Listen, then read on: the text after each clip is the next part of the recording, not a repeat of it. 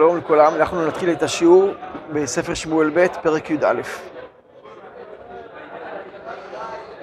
ויהי לתשובת השנה לעת צאת המלאכים, וישלח דוד את יואב ואת עבדיו עמו ואת כל ישראל, וישחיתו את בני עמון ויצורו על רבה, ודוד יושב בירושלים. ויהי לעת ערב ויקום דוד מעל משכבו, ויתהלך על גג בית המלך, וירא אישה רוחצת מעל הגג. ואישה טובת מראה מאוד. וישלח דוד וידרוש לאישה, ויאמר הלא זאת בת שבע, בת אליעם, אשת אוריה חיתי. וישלח דוד מלאכים ויקחיה, ותבוא אליו, וישכב עמה, והיא מתקדשת מטומאתה, ותשוב אל ביתה. ותער האישה, ותשלח, ותגד לדוד, ותאמר הרע אנוכי. וישלח דוד אל יואב, שלח אליי את אוריה החיתי. וישלח יואב את אוריה אל דוד. ויבוא אוריה אליו, וישאל דוד לשלום יואב, ולשלום העם, ולשלום המלחמה. ויאמר דוד לאוריה, רד לביתך ורחץ רגליך. ויצא אוריה מבית המלך, ותצא אחריו מסעת המלך. וישכב אוריה פתח בית המלך את כל עבדי אדוניו, ולא ירד אל ביתו. ויגידו לדוד לאמור, לא ירד אוריה אל ביתו. ויאמר דוד אל אוריה, הלא מדרך אתה בא, מדוע לא ירדת אל ביתך? ויאמר אוריה אל דוד, אהרון וישראל ויהודה יושבים בסוכות, ואדוני יואב ועבדי אדוני על פני השדה חונים, ואני אבוא אל ביתי לאכול ולשתות ולשכב עם אשתי, חייך וחיי נפשך אם אעשה את הדבר הזה. ויאמר דוד אל אוריה, שב בזה גם היום ומחר אשלחך. וישב אוריה בירושלים ביום ההוא ומחרת. ויקרא לו דוד ויאכל לפניו, וישק, וישקרהו, ויצא בערב לשכב במשכבו עם עבדי אדוניו ואל ביתו לא ירד. ויהי בבוקר ויכתוב דוד ספר אל יואב וישלח ביד אוריה ויכתוב בספר לאמור אבו את אוריה אל מול פני המלחמה החזקה ושבתם מאחריו וניקב המת. ויהי בשמור יואב אל העיר, ויתן את אוריה אל המקום אשר ידע כי אנשי החיל שם, ויצאו אנשי העיר וילחמו את יואב, ויפול מן העם מעבדי דוד, ויואמות גם אוריה החיתי. וישלח יואב ויגד לדוד כל דברי המלחמה, ויצב את המלאך לאמור ככלותך את כל דברי המלחמה לדבר אל המלך, והיה אם תעלה חמת המלך, ואמר לך מדוע ניגשתם אל העיר להילחם, הלא ידעתם את אשר יראו מעל החומה, והיכה את אבימלך בן ירובשת, הלא אישה השליכה עליו פלח רכב מעל החומה וימות בטבץ למה ניגשתם אל החומה ואמרת גם עבדך אוריה החיתי מת וילך המלאך ויבוא ויגיד לדוד את כל אשר שלחו יואב ויאמר המלאך אל דוד כי גברו עלינו האנשים ויצאו אלינו השדה ונהיה עליהם עד פתח השער.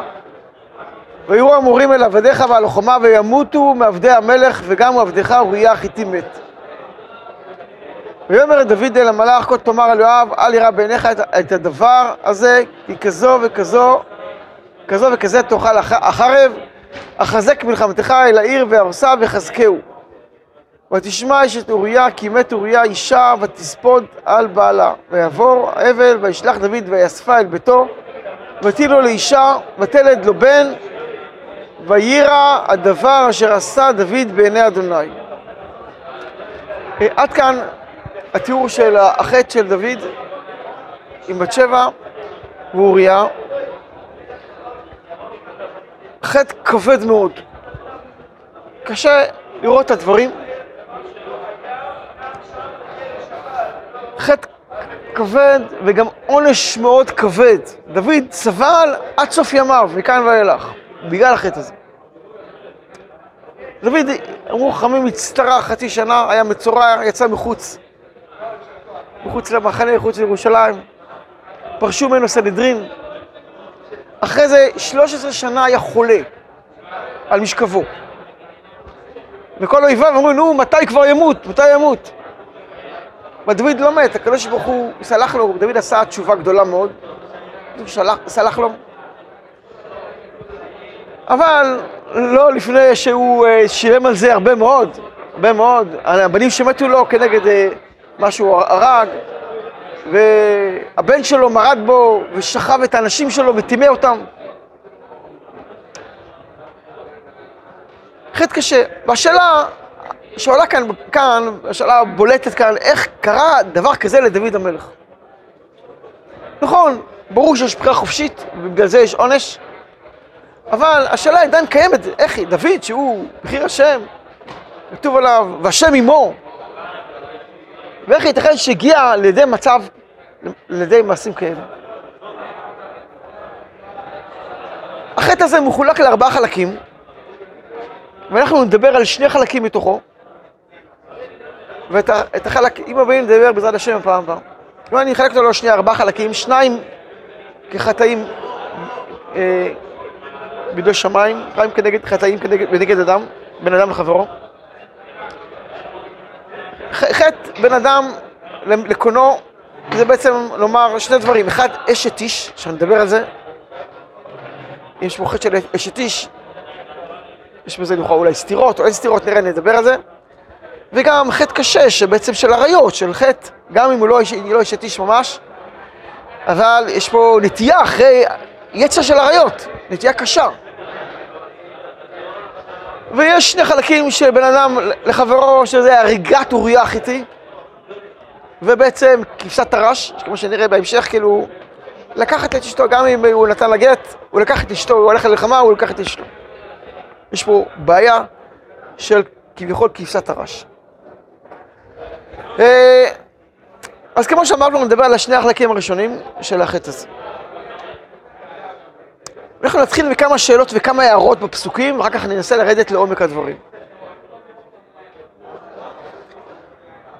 הנקודה אחת, שכמו שנראה בהמשך, בפרק הבא, שהשם שולח את נתן לדוד, מה שהוא עשה, יש כאן התעלמות מוחלט, מוחלטת מאיסור אשת איש.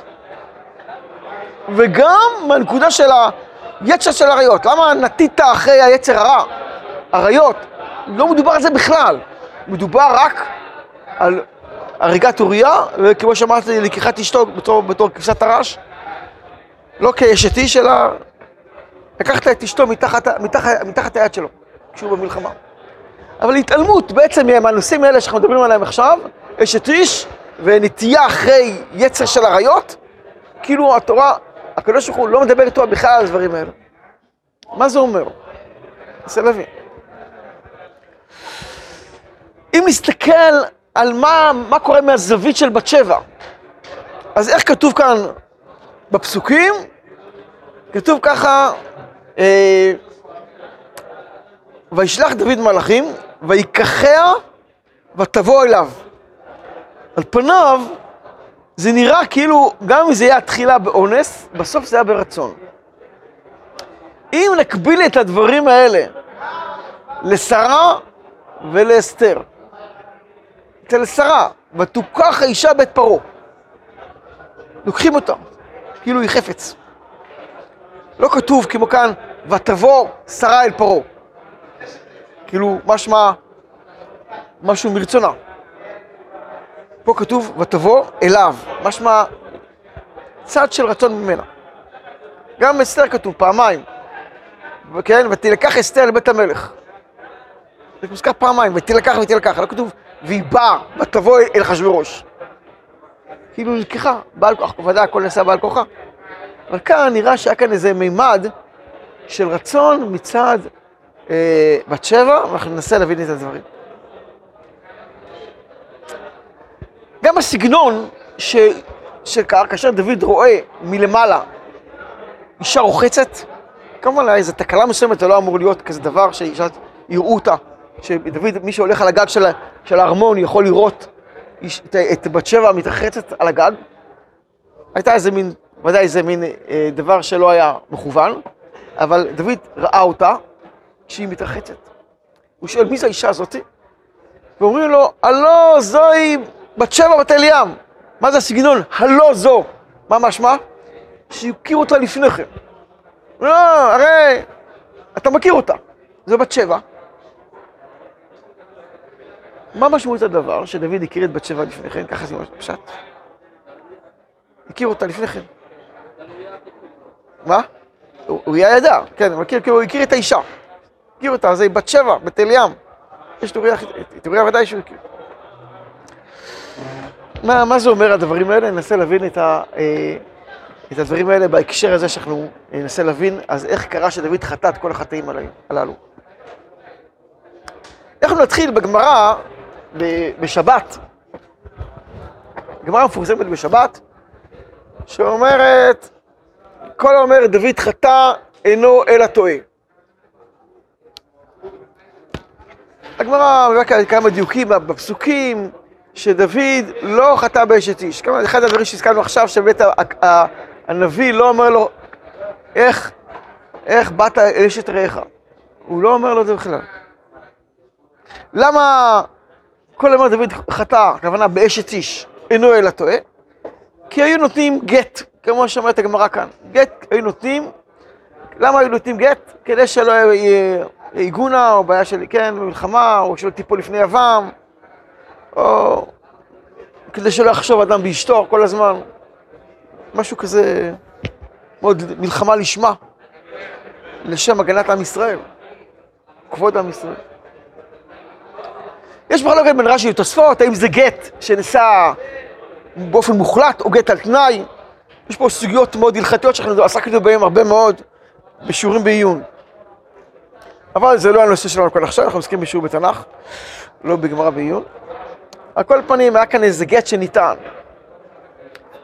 גט שניתן, לכן הוא לא חטא באשת איש. הרמב"ם מובא בתשובת הבן שלו, רבי אברהם בן הרמב"ם. אומר, אומר אבא מרי, שאוריה חיתי היה גר תושב. מה זה אומר גר תושב? גוי. ואין לו קידושים בבת ישראל. כן, גם מן הסתם בסגנון הזה, כן, אוריה חיתי, קוראים לו אוריה חיתי, כן? אם הוא גר שהיה בחטא, לא אומרים לגר, אתה מזכיר לו, אתה, אתה מגיע מהאומה הזאת, אסור להזכיר את זה. גר לא תנו אותו, אסור לצייר את הגט. לקרוא לו על שם האומה של ה... שהוא בא ממנה כשהוא היה גוי. הוא אומר, הגר תושב. אבל איך זה מסתדר עם הגמרא כאן? גר תושב, אומר, כן, ליקוחין, יש לך בליקוחין, אומרת הגמרא, שלקחת, יש לך ליקוחין. יש פה שתי שיטות בגמרא. שיטה אחת אומרת בגלל גט, שיטה שנייה אומרת סתם, לא מוזכר מה הסיבה. ליקוחין יש לך בה. באמת, היא נחשבת אשתך. כן? היא לא אשת איש. אדם שבא לאשת איש, היא אסורה לבעל ולבועל. אסור לשאת אותה לאישה. אם הוא ישא אותה לאישה, צריך לגרש אותה. אבל בת שבע לא הייתה נשואה באמת לאוריה, כי הוא היה גר תושב.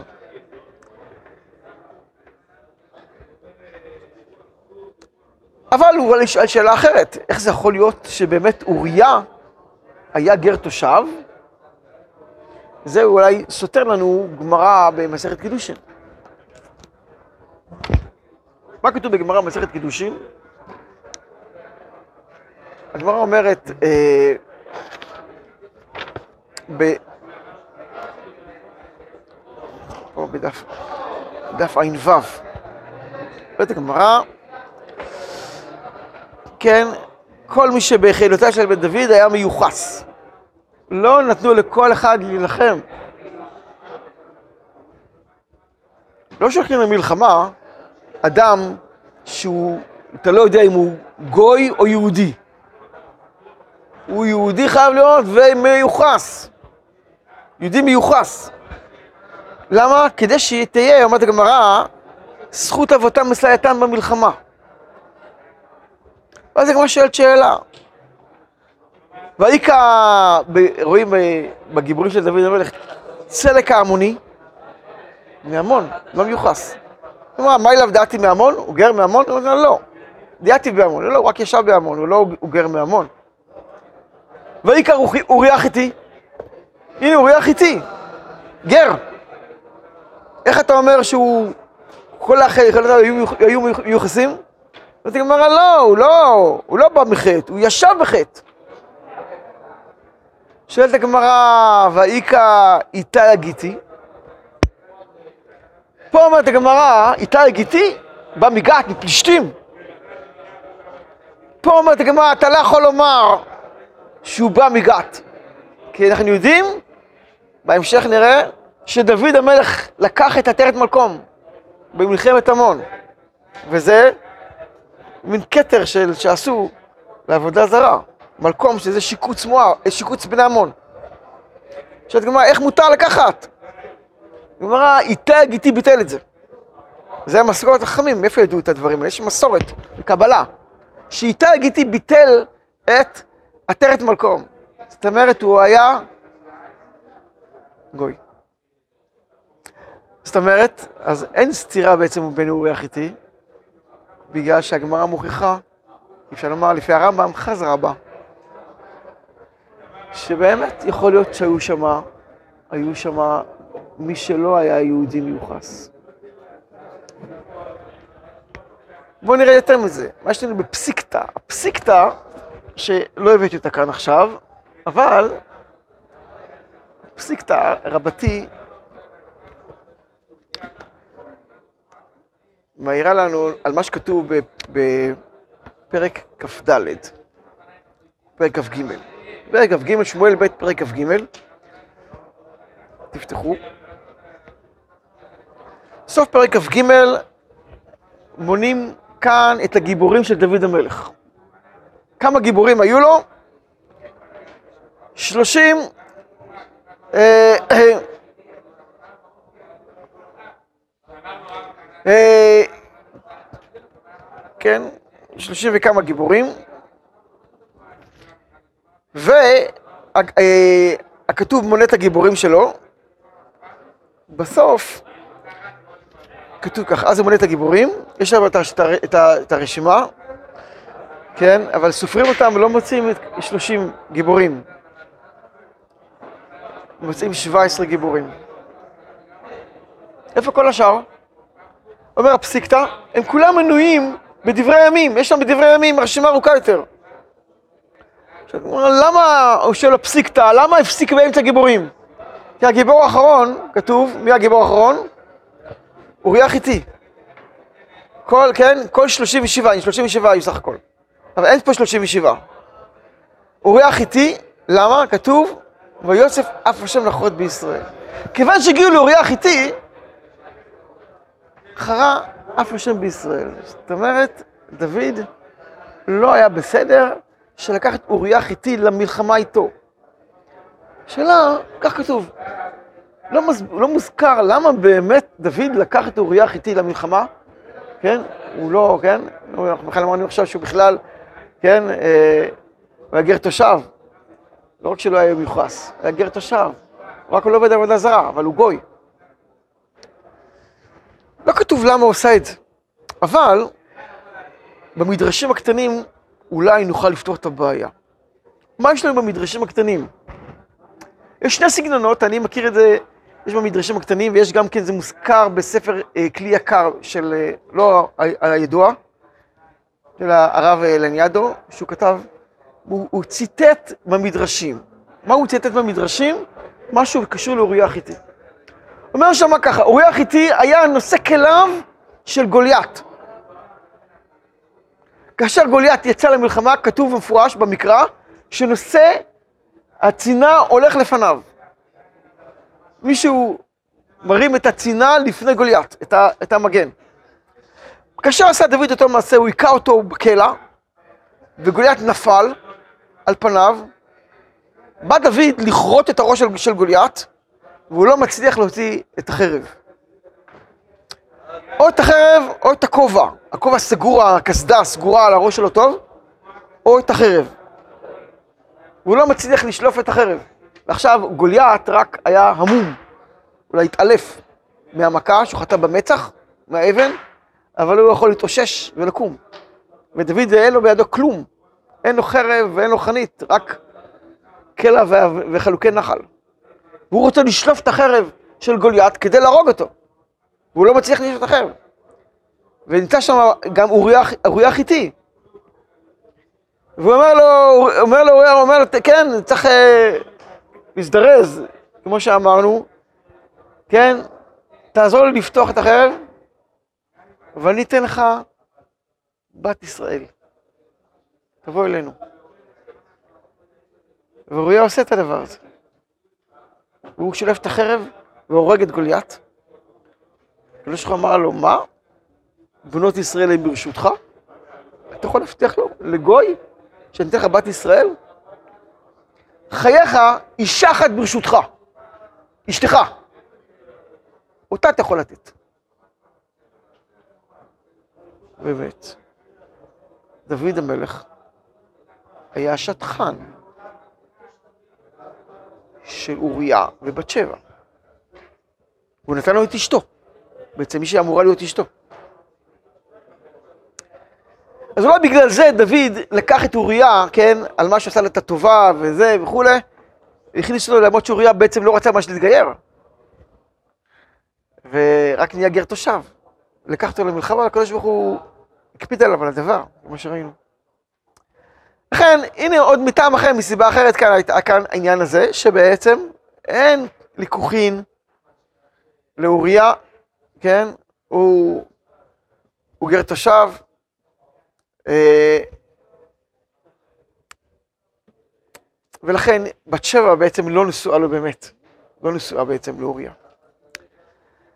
אבל, אה, בוא, בוא, כן, אה, איך שנראה, ננסה לראות אה, עוד דבר מזווית, מזווית אחרת. יש לנו ב, ב, בספר הזוהר, אנחנו צריכים להזדרז, חשוב שלקחת אה, שלושת רבעי שעה. בקצרה, אני אקרא בקצרה כי אין לנו הרבה זמן. יש כאן בספר הזוהר, או באריכות, דוד המלך אומר, לולא עזרת לי, כמעט שכנה אדומה נפשי, כך אומר דוד המלך. והיה כאן דבר שחריג שאני לא מכיר אותו בשום מקום אחר, שהיה קטרוג על דוד המלך בשמיים, דומה, מקטרג על דוד המלך. אומר לו, מרא דעלמא כתיב, איש קין אף את אשת איש, דוד המלך. ודוד קלקל, ומי שמלמד סנגוריה על דוד המלך, זה הקדוש ברוך הוא בעצמו. לא יצא לקרוא דוד המלך. יש כאן אריכות, דברים לא, שלא נקרא אותם פשוט מקוצר הזמן. יש פה אריכות גדולה מאוד. ובין השאר, כתוב כזה דבר, אומר, דוד, אומר לקדוש ברוך הוא, לזה, שבאמת אוריה לא קרב לבת שבע. לא קרב אליה בכלל, הוא היה סריס. לא, היא לא הייתה בהיריון, היא הייתה בתולה. הייתה בתולה. ולמה הוא היה סריס? הקדוש ברוך הוא לא נתן לו, לאוריה, לטמא את אשתו של דוד המלך. לכן, זה גם מסביר לנו גם עוד דבר, למה, למה בת שבע בעצם הסכימה לעזוב את אוריה. לא רק שהוא גם אולי, הוא גר, גר תושב, אם בכלל, אולי בכלל יהודי, לא יהודי, לא כלום, ולא גר, גם הוא סריס.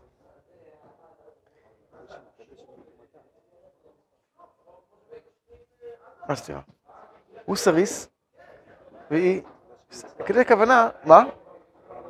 לא יודע, תשים לב שבעצם מה שהיה קורה, אנחנו לא מכירים את המצב הזה, אבל כל בזמן שהבית מקדש קיים, יש, קוד, יש קודשים ויש תרומה. אבל גם אדם מקריב קודשים, קודשים קלים הוא יכול לאכול, בעצמו יש תרומה ומעשר שנים, הוא חייב, חייב להתאר. כל אישה הייתה ניתרת עם טומאתה, גם רווקה. אה, הכל פנים, זה גם נותן לנו, מסביר לנו את העניין הזה, למה היא הסכימה אה, את הדבר הזה לעשות. אני פשוט, אני רוצה לקצר בקוצר הזמן, כן? איך דוד המלך אה, חטא בחטא הזה. אז קודם אמרנו, הנה, אשת איש, אין אשת איש בכלל, מכמה טעמים. אין אשת איש, או גט, או בגלל שהוא הגר תושב, או בגלל שזה, הוא היה סריס, וזה, מה זה אומר לנו מבחינת... מחמת בת שבע? מקח טעות. אם הוא אשת איש, זה מקח טעות, אין קידושין. גם מהטעם הזה. אז היא לא אשת איש בכלל. אבל מה קורה עם חטא של עריות? דוד המלך מבקש, אני פשוט נגיד הכל בעל פה במהירות. דוד המלך מבקש בקדוש ברוך הוא ניסיון, בחנה יושב ונסני. הקדוש ברוך הוא אמר, לא, אני אותך לא מנסה, תבחן אותי. אני אומר לו, אני אבחן אותך בעריות. ודוד המלך חוטא באריות.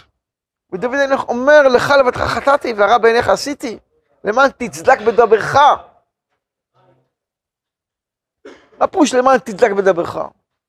שלא היה ראוי דוד לאותו מעשה, מצד עצמו, לא היה דוד ראוי לאותו מעשה, הוא, ליבו חלל בקרבו, הוא, הוא, הוא ברמה מאוד, רוחנית מאוד מאוד גבוהה, ביטל את העץ הרע מתוכו. מצד החטא של האריות, הוא לא חטא, זה נעשה בעל כורחו. לכן זה לא מוזכר בכתוב, הוא חטא מאוד. הוא חטא בהריגת אוריה, חטא בלקיחת כבשת הרש, מה שהוא עשה, אבל כל הקטע הראשון, שהיה כניסיון, שהקדוש ברוך הוא הביא לו, למרות שהוא לא היה אמור להתעסק בדבר הזה. ודוד ביקש את זה, כמו שאומרת הגמרא בכמה מקומות, לא היה דוד ראוי לאותו מעשה. והדבר הזה לא ראוי, ואיך הוא חטא בכלל, זו נקודה מאוד חשובה. איך דוד יחתום כדבר הזה. כן, אז אתם מכירים את הגמרא בסנהדרין, שבא שטן, נדמה לו כציפור, ודוד צד את הציפור, ובת שבע רוחצת אחרי איזה כוורת, וזה פגע בכוורת ופיצץ אותה, ודוד ראה אותה. דוד המלך הוא לא צייד ציפורים. אין למלך משהו אחר, רק לצוד ציפורים מעל הגג. כל זה משל. מה המשל? רבי מאיר ורב עקיבא היו מתלוצצים בעוברי עבירה, ככה כתוב בקידושין תפ"א. היו מתלוצצים ואומרים, מה עוברי עבירה עושים? בקלות. אפשר לדחות את היצר הרע הזה. פעם אחת נדמה להם השטן, נקישה יפה, זה מעבר הנהר וזה בראש הדקל, והם, רבי מאיר ורב עקיבא, עולים על הדקל, או עוברים בשחייה, עוברים במהירות, להגיע לאישה, ועזב אותם באמצע. טוב, הם מוצאים עצמם, מטפסים על העצים להגיע לאיזו אישה. רבי מאיר ועקיבא, אמר להם, תראו, אלמלא שהיו מכריזים בשמיים עליכם, ייזהרו ברבי מאיר ורבי עקיבא ותורתו, מה הייתי יכול לעשות לכם? זאת אומרת, מה זה אומר? תשימו לב. תלמיד חכם, ככל שאדם גדול יותר, יצרו גדול יותר, חזק יותר. ומקוצר הזמן אני לא אכנס למה זה ככה. למה זה ככה? ויצרו של אדם גדול יותר, שככל שהוא גדול יותר בתורה, יצרו גדול יותר. אלא מה יש לו? שמירה. פשוט שמירה. זה מאזן את היצר הרע שלו. דוד ביקש ניסיון, הוא פשוט פוצץ את השמירה שהייתה לו. זה החבית. זה המשל. הוסרה השמירה מדוד המלך, כמו שקרה לרבי עקיבא ורבי מאיר. לכן הוא חטא באריות, בדבר הזה. אבל בעל כורחו, כמו שאומר דוד המלך, כן? זה לא מצב טבעי שלי. אבל היו חטאים קשים שבאו בעקבות הדבר. שהוא לקח אותה לאישה, וכאילו הרג אותו ולקח אותה לאישה, וכולם השחידו לשם גדול מה שנגרם, וזה הוא סבל מאוד. אבל דוד המלך עשה תשובה גדולה. הוא פתח פתח גדול מאוד לעם ישראל לעשות תשובה גדולה.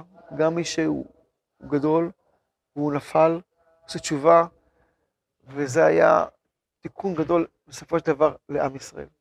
מה זה אומר לנו, בקצרה, מה זה אומר לנו? שאנחנו צריכים מאוד מאוד להיזהר מאוד בדברים האלה של עריות. בפרט מי שיגיע לתפק... לתפקידים ציבוריים, בפרט בציבור שלנו, שהוא ציבור שהוא פתוח יותר, צריך מאוד מאוד זהירות בנושא של עריות, בדברים האלה.